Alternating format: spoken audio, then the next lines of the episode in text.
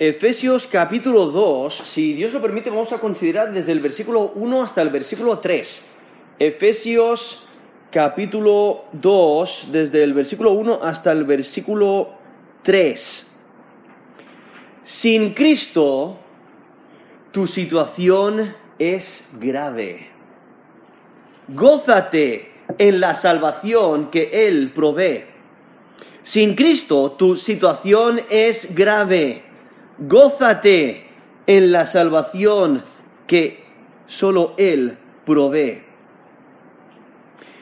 Aquí en Efesios, eh, el, el capítulo 1 ha estado enfatizando cómo Dios ha ejercitado su poder en beneficio de los creyentes, proviendo salvación a todo aquel que cree en Jesús como Señor y Salvador.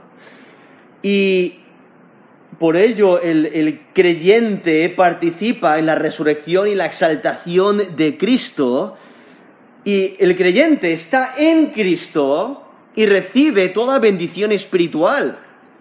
Entonces ha estado resaltando la salvación, la obra de la Trinidad, proveyendo salvación para el hombre.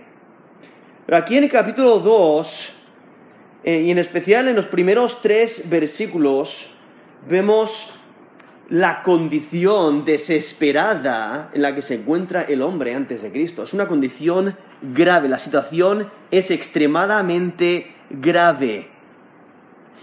Pero no termina el texto allí, porque continúa en el, a, a partir del versículo 4, resaltando la nueva vida que demuestra la gracia de Dios. O sea, Dios en su gracia provee vida a aquellos que estaban muertos en sus delitos y pecados.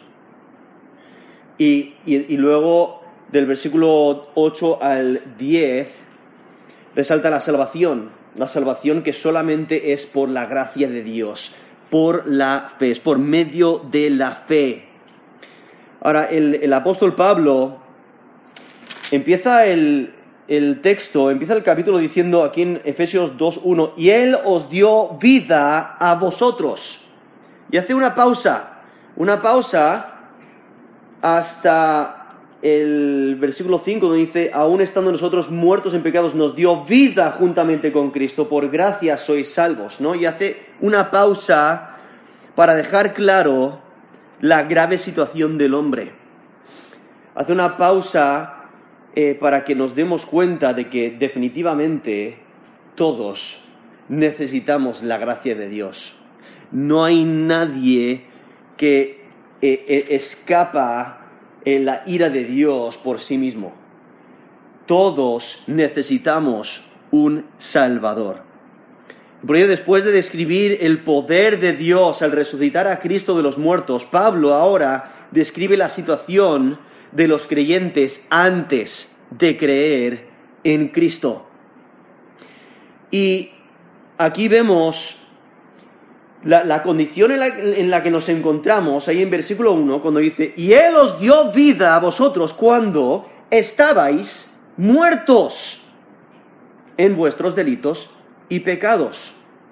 Y luego del versículo 2 al versículo 3, resalta tres influencias que impactan eh, nuestra, nuestra, vida eh, espiritual, porque nos dice que en los, en los cuales anduvisteis en otro tiempo, siguiendo la corriente de este mundo, entonces, siguiendo al mundo, conforme al príncipe de la potestad del aire, está identificando ahí a Satanás, entonces seguíamos a Satanás y lo obedecíamos, dice el espíritu que ahora opera en los hijos de desobediencia, y luego en versículo 3 menciona la carne, en los cuales también todos nosotros vivimos en otro tiempo en los deseos de nuestra carne, haciendo la voluntad de la carne y de los pensamientos, y éramos por naturaleza hijos de ira, lo mismo que los demás. Entonces ahí termina en, la, última frase del versículo eh, 3, o la última parte del versículo 3, donde menciona que todos nacemos, o sea, por naturaleza somos hijos de ira. Merecemos la ira de Dios, porque todos somos rebeldes, todos somos pecadores. Y acaba de describir, ahí, en, desde el versículo 1 al versículo 3, describe esta situación grave en que estamos en una condición de muerte espiritual, donde no buscamos a Dios, donde no queremos eh, nada espiritual, estamos cegados, en la escritura menciona que eh, tenemos el entendimiento cegado, vivimos en las tinieblas, en la oscuridad, pertenecemos al reino de Satanás, o sea, la, descripción que nos da la escritura es, es grave. Y aquí el apóstol Pablo vemos como él está hablando de ello en el pasado, porque está hablando directamente a creyentes, pero cada uno de nosotros eh, o, estamos o hemos estado en esta situación sin Cristo, ¿no? Porque todos nacemos mereciendo la ira de Dios. Y entonces aquí en, versículo 1 presentan nuestra condición eh, antes de Cristo, porque antes de recibir la vida que Él nos da, porque ahí la primera frase dice, y Él os dio vida a vosotros. O sea, Dios nos, nos alcanzó, nos encontró en nuestra situación desesperada y Él es el que toma la iniciativa para salvarnos, para rescatarnos. Él es el que nos alerta de, del peligro en el que nos encontramos y, y provee la solución, provee la salvación. Pero entonces nos, nos, dice la condición aquí en versículo 2 cuando dice, cuando estabais muertos en vuestros delitos y pecados. Ahora, lo que hay que entender es que la, descripción que el apóstol Pablo hace no es de un grupo particular. Sería muy fácil apuntar a un grupo y decir, mira qué malos son aquellos. No, está hablando de toda la sociedad en todas las partes, todas las personas son corruptas delante de Dios. El hombre en su totalidad es corrupto. Todos somos pecadores. Y entonces lo que hace es, describe la condición antes de la acción bondadosa de Dios. Y es que es necesario recibir la vida porque antes estábamos en muerte muerte eh, espiritual. Antes, separados y aislados de Dios, quien es el origen de la vida. Él es la vida, separados de Él hay muerte. Y e, esa, esa muerte es el estar separado de aquel que da vida. Nos dice Colosenses 2.13, y a vosotros estando muertos en pecados y en la incircuncisión de vuestra carne, os dio vida juntamente con Él perdonándoos todos los pecados. Eso es Colosenses 2.13. Y es que el estado del hombre antes de Cristo es muerte, muerte espiritual. A eso es lo que se refiere. Porque se puede notar que las personas a las que está hablando están vivas, no físicamente están vivas. Está hablando de muerte espiritual. Es como si recordáis la parábola del hijo pródigo. Él es considerado muerto cuando se va de casa. Cuando vuelve a casa, se le considera vivo. Ahí en Lucas 15, 24 dice, porque este mi hijo era muerto, muerto era, y ha revivido, se había perdido y es hallado. Y comenzaron a regocijarse. Eso es Lucas 15, 24. Entonces está hablando de esta muerte espiritual. Y esta muerte espiritual es el resultado de los delitos y pecados. Porque nos dice Romanos 6, 23, porque la paga del pecado es muerte. Si tú eres pecador, ¿qué es lo que mereces? Mereces la muerte. Y, esa, esa, idea de la paga del pecado es muerte es lo que se te debe, ¿no? Es cuando tú trabajas, haces tu trabajo y ¿qué es lo que te deben? Tu paga. Tú mereces recibir el dinero que hayas acordado con, con, el, con el jefe, ¿no? Tú recibes eso. Pues entonces, ¿qué pasa? Tú has pecado, ¿qué es lo que mereces? La muerte. Es una justa condenación. Y esa es la situación en la que todos nos encontrábamos antes de Cristo, muertos, por eso nos dice aquí, Efesios 2.1, muertos en vuestros delitos y pecados. Y es que la muerte es el estado del hombre antes de que Dios tomara acción. Ese término delitos eh, eh, se refiere a la desviación de lo correcto, es una ofensa contra Dios, es lo que significa ese término en el lenguaje original, y el, pecados es una desviación de lo correcto. Pero aquí está usando estas dos palabras de, refiriéndose al pecado, que trabajan juntas para demostrar la situación tan desesperada en la que nos encontramos, en el pecado. Es, la condición de muerte es por, el, eh, es por el pecado y se transmite desde Adán, porque nos dice Romanos 5:12, por tanto como el pecado entró en el mundo por un hombre, y por el pecado la muerte, así la muerte pasó a todos los hombres, por cuanto todos pecaron. Entonces nacemos siendo pecadores porque eh, Adán y Eva, nuestros representantes, pecaron contra Dios y entonces ese pecado se transmite y por ello nacemos siendo pecadores. Y entonces aquí eh, está presentando una, una manera de, de, vivir errónea, ¿no? Es la, la falta de vivir como se debe. Es vivir de una manera que no es conforme a la voluntad de Dios. Y por ello Pablo ahora va a dar más detalle sobre nuestra condición espiritual antes de Cristo e incrementa la tensión al describir la esclavitud en la que nos encontramos en el pecado con diferentes influencias espirituales.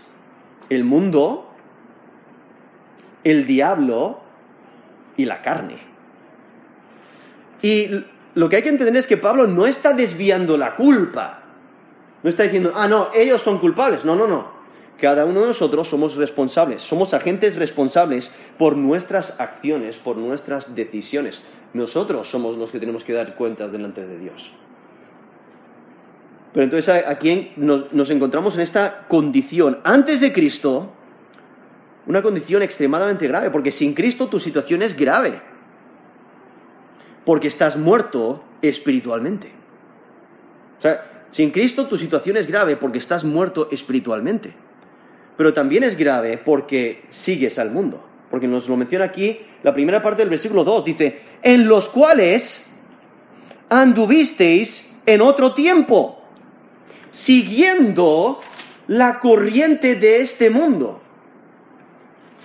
Entonces ahí vemos que estamos muertos en nuestros pecados y seguimos la corriente de este mundo. Ahora aquí, eh, acabo de mencionar anteriormente que vivían en delitos y pecados. Vivir, ¿no? Y por eso dice, y en las cuales anduvisteis. Ese término anduvisteis, en el lenguaje original tiene la idea de pasar tiempo caminando en un lugar. ¿No? Es como eh, paseas alrededor de un parque y estás caminando alrededor del parque y te mantienes en ese lugar, ¿no? Entonces aquí está hablando de anduvisteis en otro tiempo. en, qué, ¿En qué permanecen? ¿En qué pasan tiempo caminando? En esos delitos y pecados. Porque la, manera en, la que una persona camina refleja su conducta. En especial en la, mentalidad judía, caminar representaba la, conducta diaria, cómo te conduces, cómo andas en tu vida. O obedeces o desobedeces los estándares de Dios. Y Pablo, si notáis, aquí está hablando de la condición anterior. Por eso dice, en los cuales anduvisteis. O si en el versículo 1, cuando estabais muertos, ¿no?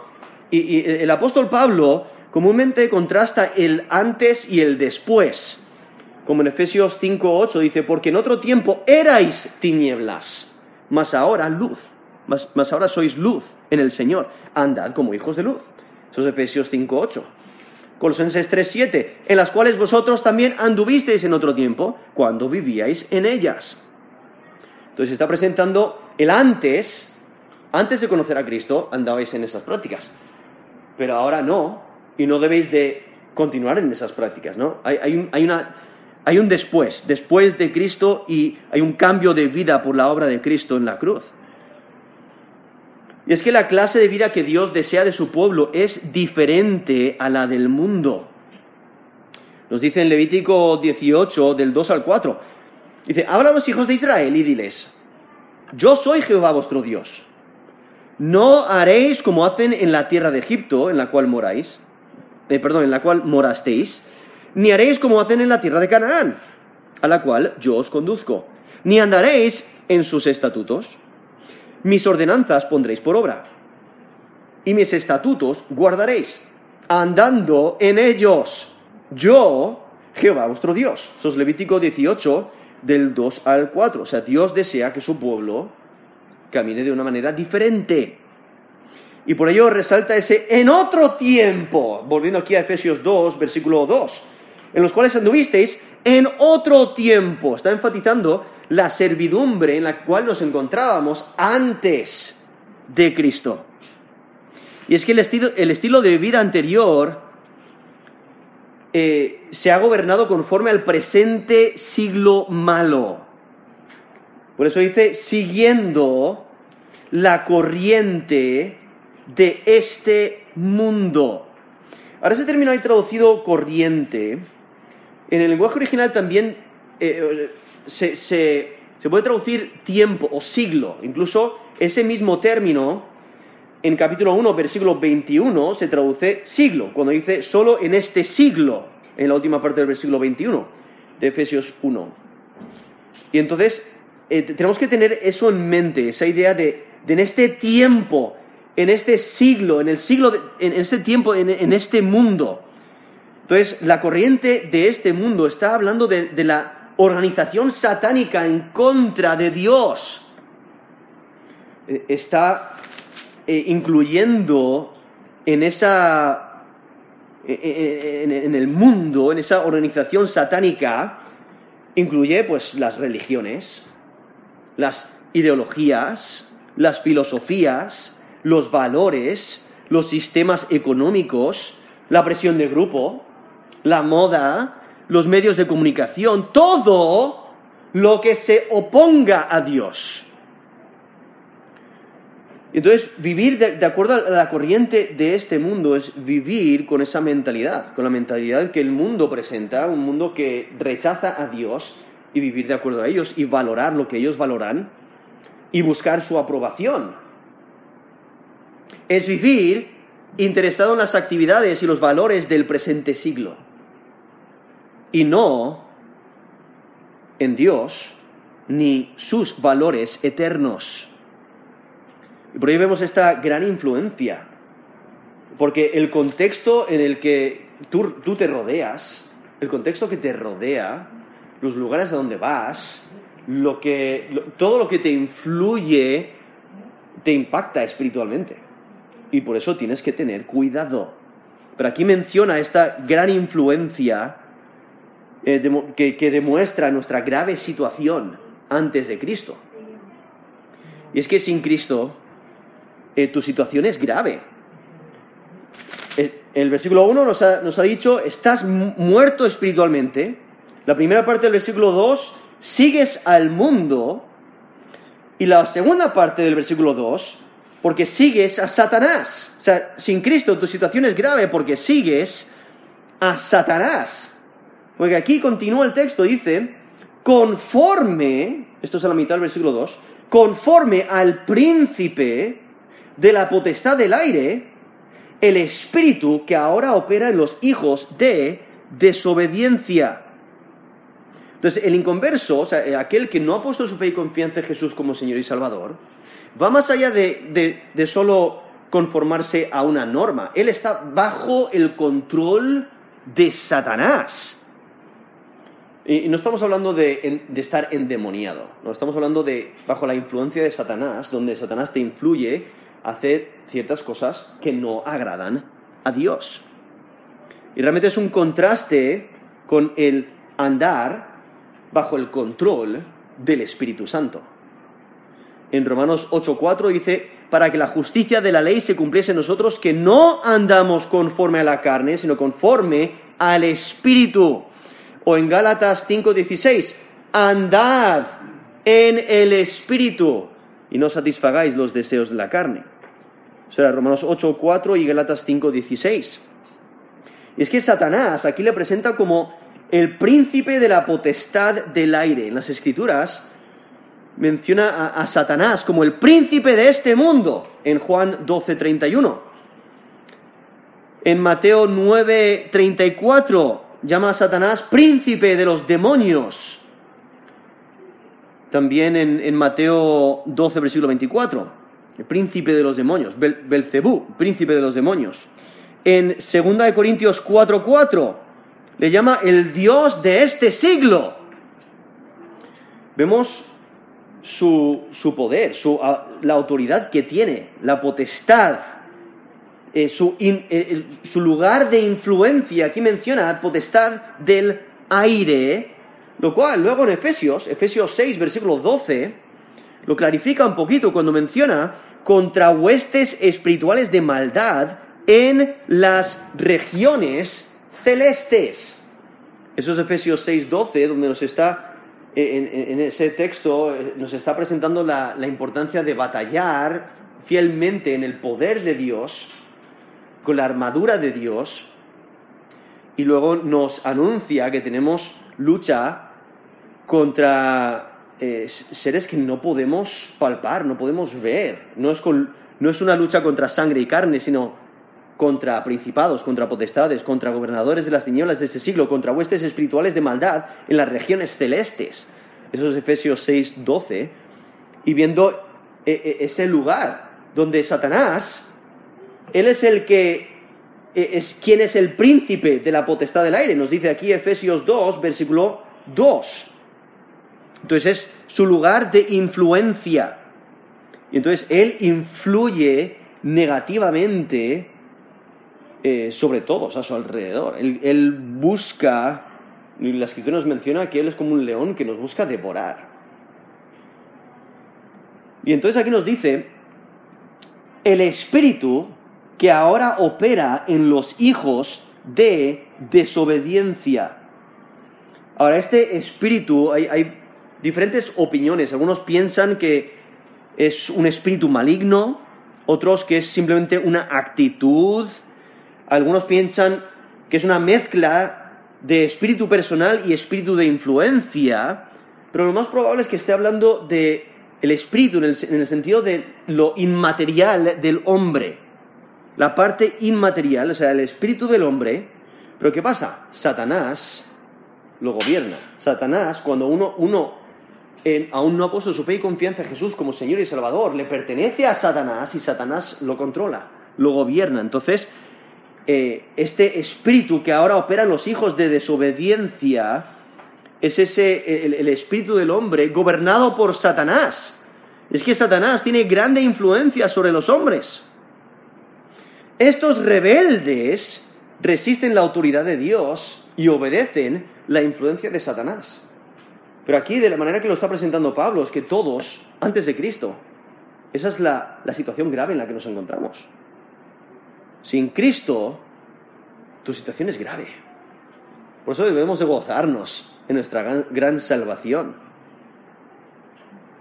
Y, aquí nos presenta este, este, poder que tiene Satanás sobre aquellos que, que no son salvos, y hay que recordar la batalla en la que nos encontramos. O sea, el conflicto aún no ha terminado. Aunque Cristo ya ha vencido, el pecado continúa hasta que se complete la salvación. Hasta que luego en Apocalipsis nos describe eh, la destrucción de los enemigos de Dios y todos son lanzados al lago de fuego, todo lo que no está inscrito en el, en el libro de la vida, a un Satanás lanzado al lago de fuego. Aunque Cristo ya ha vencido, en Colosenses 2, 15 nos dice que ha triunfado sobre ellos en la cruz. Eso es Colosenses 2.15. Pero mientras tanto, el creyente debe batallar fielmente para mantenerse fiel.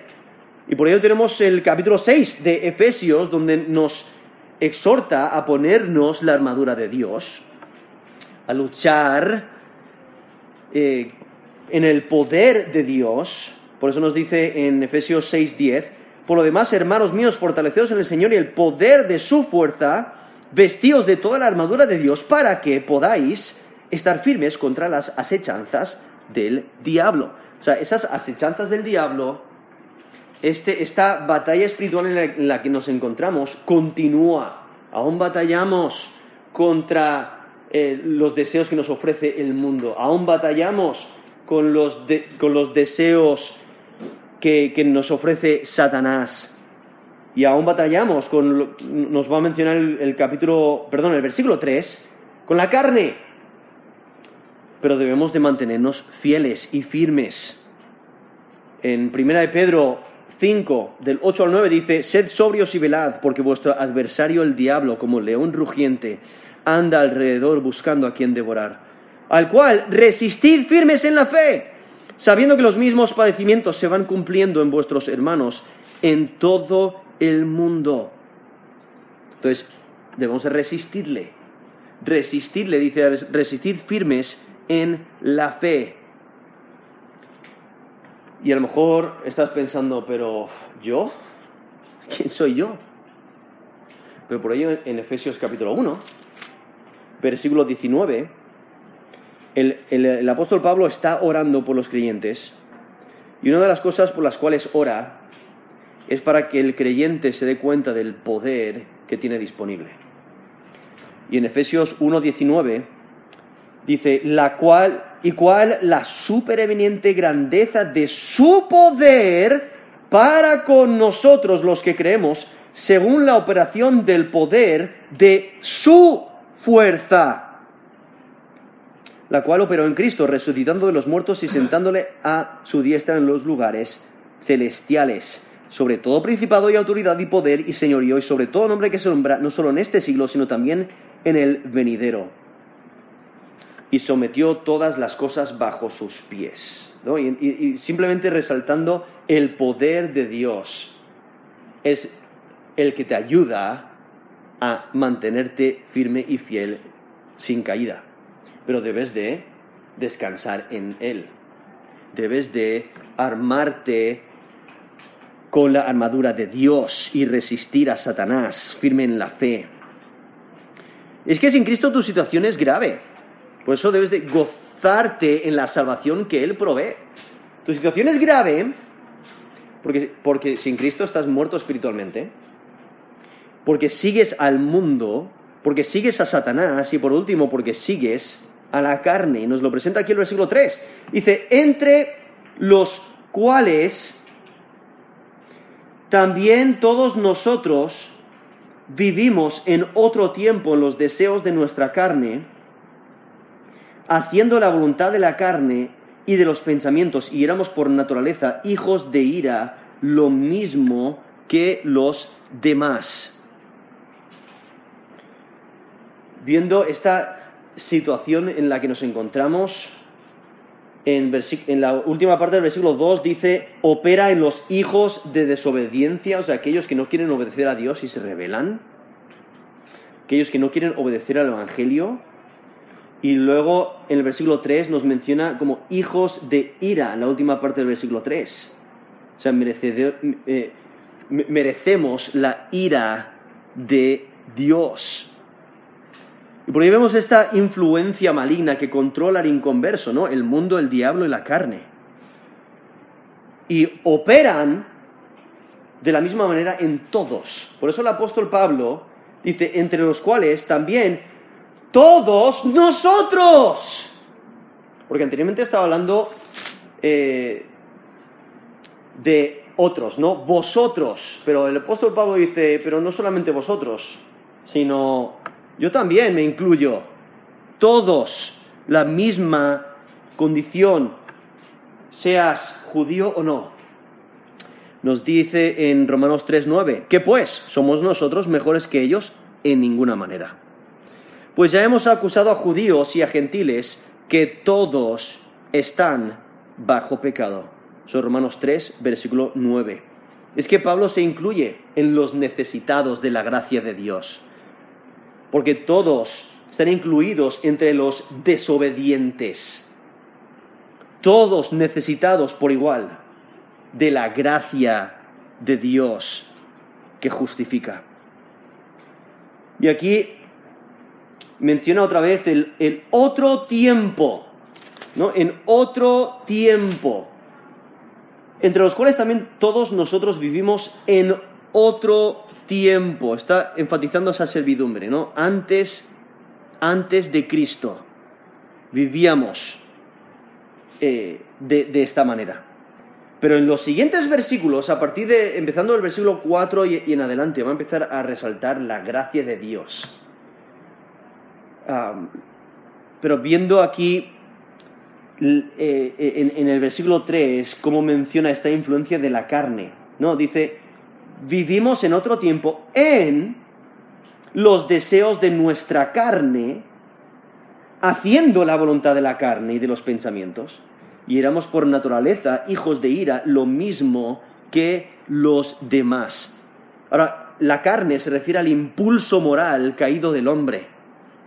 Las obras de la carne abarca todo lo que se opone a Dios, todo lo que se opone a la voluntad de Dios. Es que antes de Cristo los deseos de la carne te guiaban a vivir de, manera egoísta, pensando en lo que tú quieres, en tus placeres, en lo que tú quieres obtener y estás dispuesto a hacer lo que sea para conseguir lo que tú quieres, viviendo de esa manera egoísta, enfocándote en tus pasiones pecaminosas. Y es que la manera de vivir en los deseos de la carne es haciendo la voluntad de la carne. Por eso menciona aquí, dice, vivimos en otro tiempo en los deseos de nuestra carne. ¿Cómo? Haciendo la voluntad de la carne y de los pensamientos. Aún mencionáis los pensamientos. O sea, no es algo, no es un impulso que nos lleva y, no pensamos y no razonamos. Como que no nos podemos controlar. Eh, eh, es como cuando alguien te sirve un trozo de, tarta, de bizcocho, ¿no?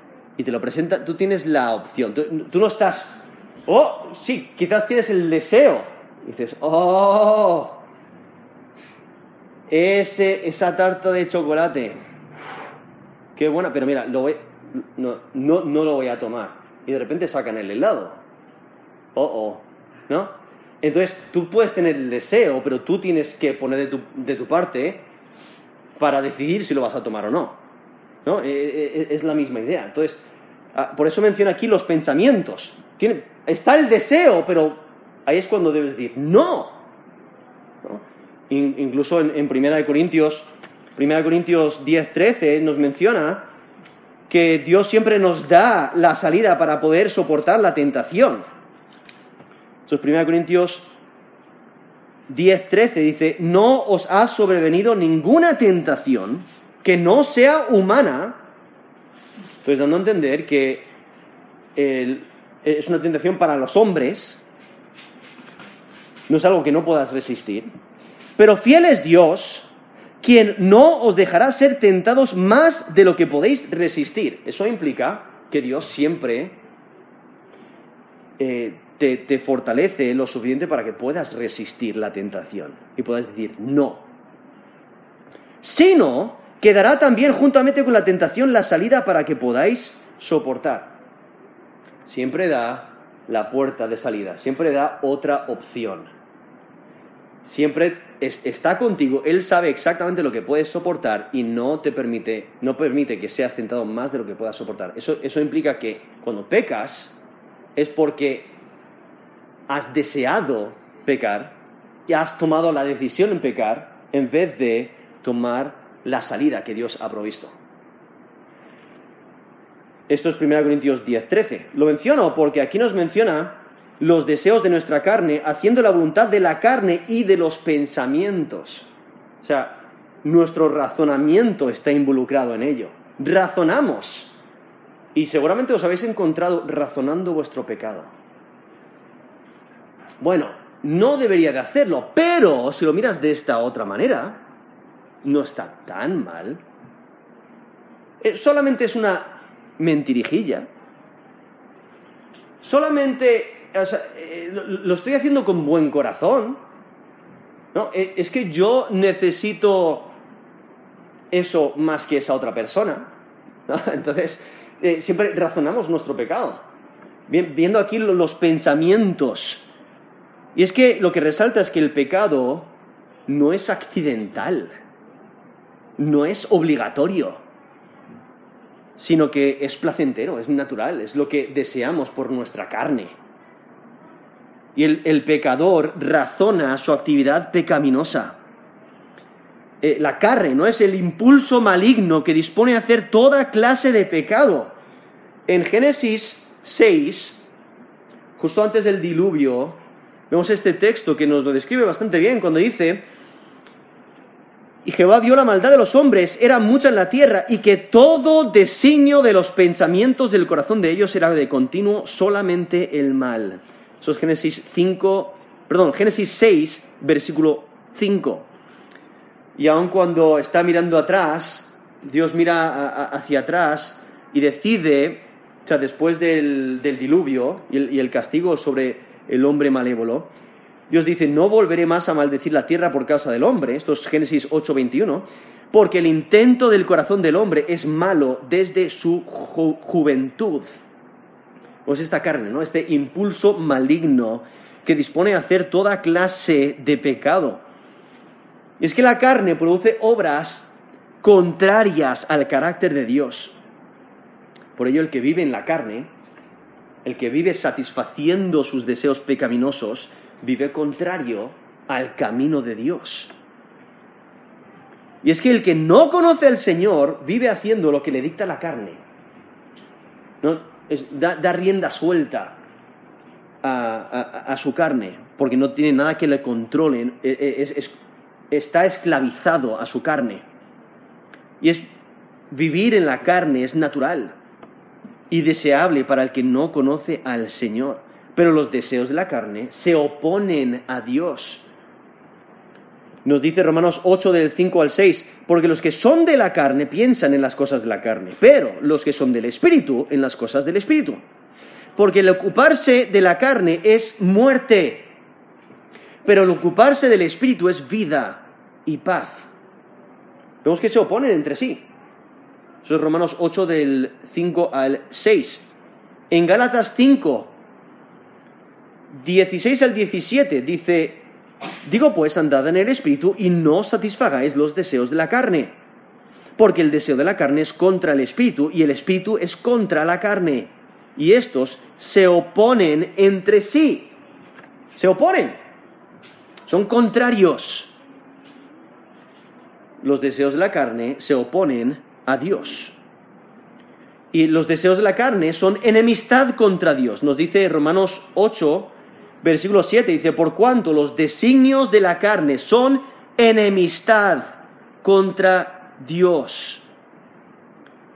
Es que las obras de, de la carne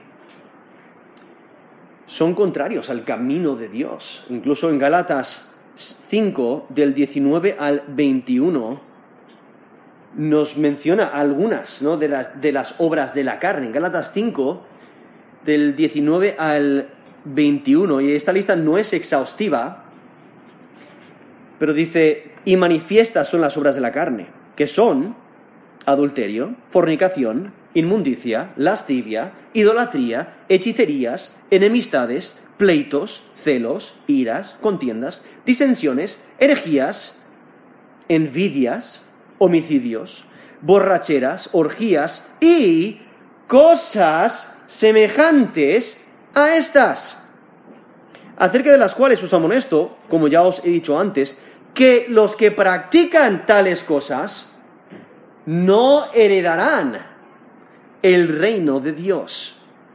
Eso es Gálatas 5 del 19 al 21, donde nos presenta esas obras de la carne y lo pone muy claro. El que continúa en estas prácticas no hereda el reino de Dios, porque lo que demuestra es que no tiene fe para salvación. Y por ello aquí nos dice, volviendo aquí a Efesios 2, versículo 3, versículo 3 dice, en los deseos, eh, en los deseos de nuestra carne, haciendo la voluntad de la carne y de los pensamientos, y éramos por naturaleza hijos de ira, lo mismo que los demás. Aquí resaltando que todos, por naturaleza, somos hijos de ira. O sea, merecedores de recibir la ira de Dios. Y es porque el hombre ha rechazado a Dios. Dios quien se ha manifestado. Nos dice Romanos 1, del 19 al 20, porque lo que de Dios se conoce les es manifiesto. Pues Dios se lo manifestó. Porque las cosas invisibles de Él, su eterno poder y deidad, se hacen claramente visibles desde la creación del mundo, siendo entendidas por medio de las cosas hechas, de modo que no tienen excusa. O sea, el que rechaza a Dios no tiene excusa. Pero el hombre rechaza a Dios. Y lo que la escritura resalta vez tras vez es que nacemos siendo pecadores. Por eso aquí nos menciona que éramos por naturaleza hijos de ira. O sea, al nacer somos pecadores. No es que nos hacemos pecadores después de nacer, sino que nacemos siendo pecadores. Nos dice Salmo 51, versículo 5. He aquí, en maldad he sido formado, en pecado me concibió mi madre. Eso es antes de nacer. Eso es Salmo 51, versículo 5. O sea, somos pecadores desde el nacimiento.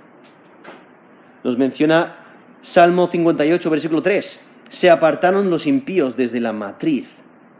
Se descarriaron hablando mentira desde que nacieron resaltando la, pecaminosidad del hombre. Y el texto que leí antes, en Romanos 5:12, dice, por tanto, como el pecado entró en el mundo por un hombre, por el pecado la muerte, así la muerte, pasó a todos los hombres por cuanto todos pecaron.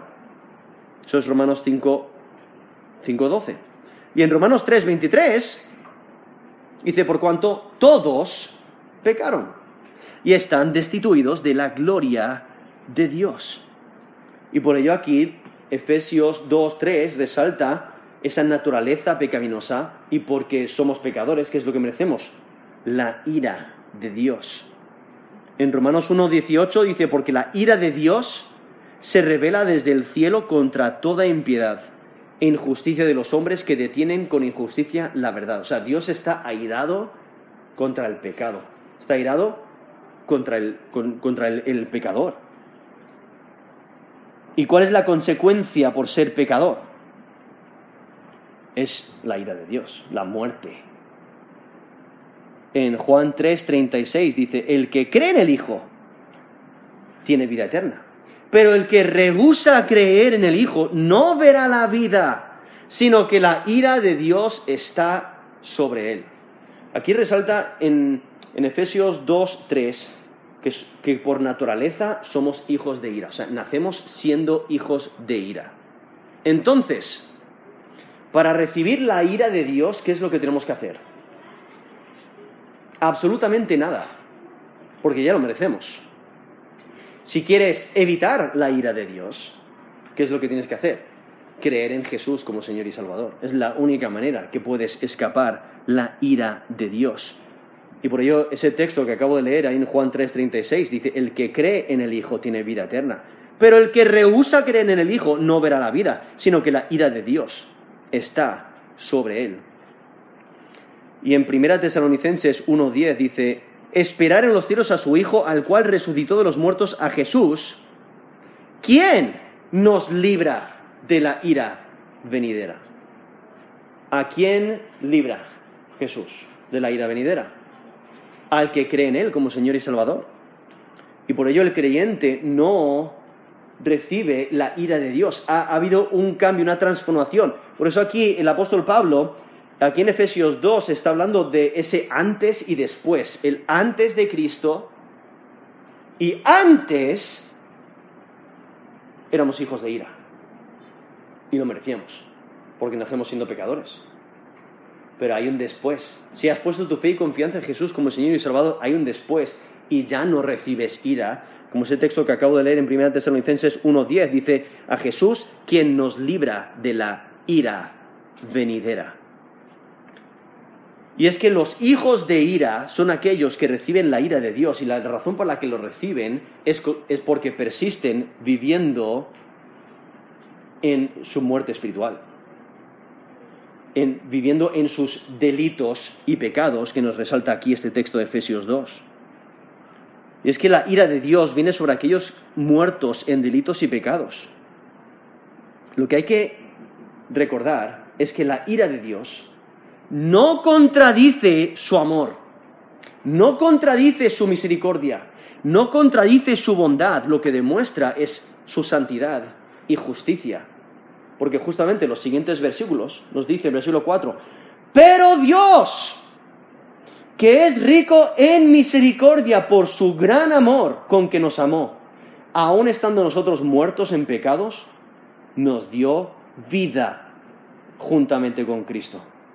Por gracia sois salvos. Así es como empezó el texto, si recordáis. Efesios 2, versículo 1, Él os dio vida a vosotros.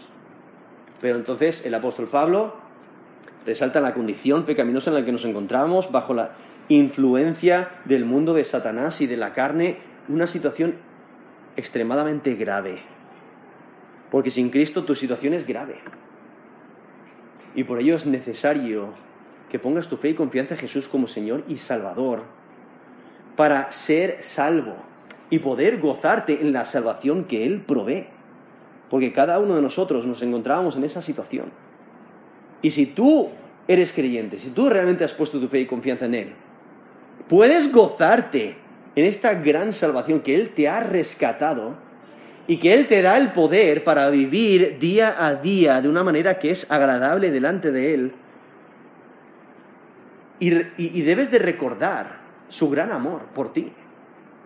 Nos dice Romanos 5.8, mas Dios muestra su amor para con nosotros, en que siendo aún pecadores, Cristo murió por nosotros. Sin Cristo tu situación es grave. Es grave porque estás muerto espiritualmente.